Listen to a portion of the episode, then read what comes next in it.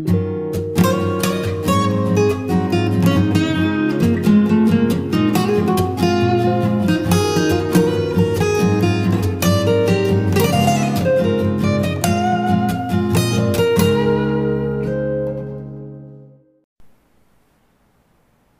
さんおはようございます。元高校理科教員の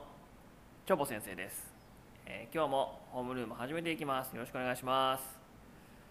今日のお話はですね常識を疑えというお話に、えーなります。皆さんねあのクローバーって知ってますか？三つ葉四つ葉のクローバーとかいうねあの植物ね、えーまあ、日本名であの白爪草というんですけどもクローバーのまあいろいろその四つ葉のクローバー探したりとかしたことある人もねいると思うんですが大抵クローバーのイラストとか絵を描く時って皆さん葉っぱの形どうやって描きますか？よくまあイラストで描かれるのはなんか葉っぱの形がハート型で描かれている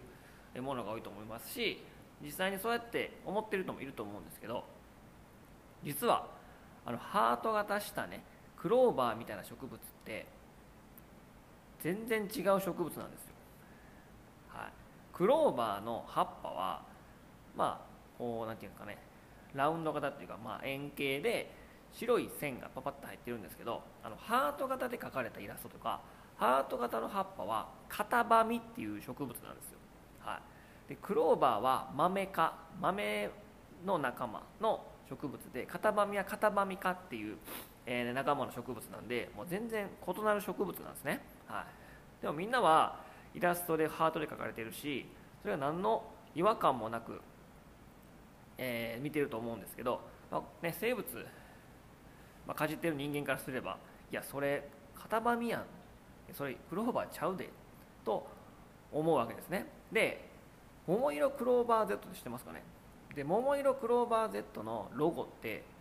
あの葉っぱの形ねハートなんですよ、うん、だから僕から言わしてみれば桃色型紙 Z なんですね、うん、桃型、うん。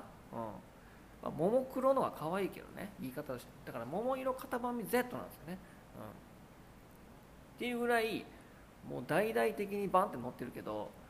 誰もそれ型紙とか思わないじゃないですか。もうそれクローバーやと思うんやけど、うん、なので今まで思ってた周知の周知の事実とか常識っていうものはほんまにそれ合ってんのっていう、まあ、疑いの目で、まあ、見てほしいんですね。あのガリレオじゃないですけど地動説天天動説の話じゃないけど正しいことを言ってるのに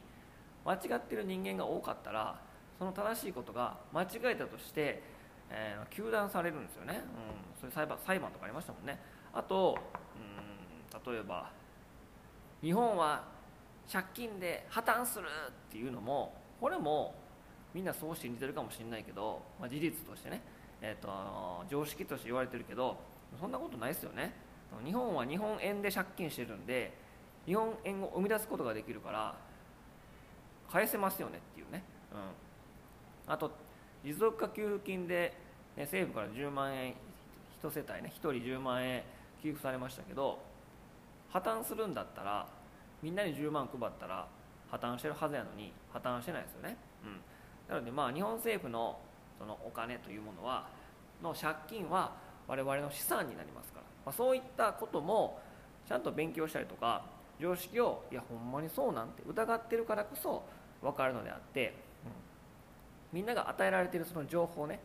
メディアが言マスコミが言ってる本で書いてある新聞で言ってるとかねあとなんかネットで見たからとかいうそういう情報が本当に正しいのかどうかそれ本当に常識なんかなっていう、まあ、疑いの目では疑いの目というか批判能力、まあ、クリティカルシンキングとも言いますが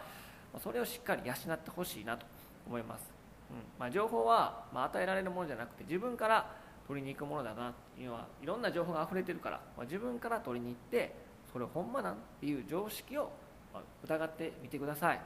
はいということで、ということでえー今日のお話は常識を疑いということでした。ももクロではなく、桃型です。はい。じゃあ今日もね、一日楽しい一日になりますように、えーそれでは頑張っていきましょう。いってらっしゃい。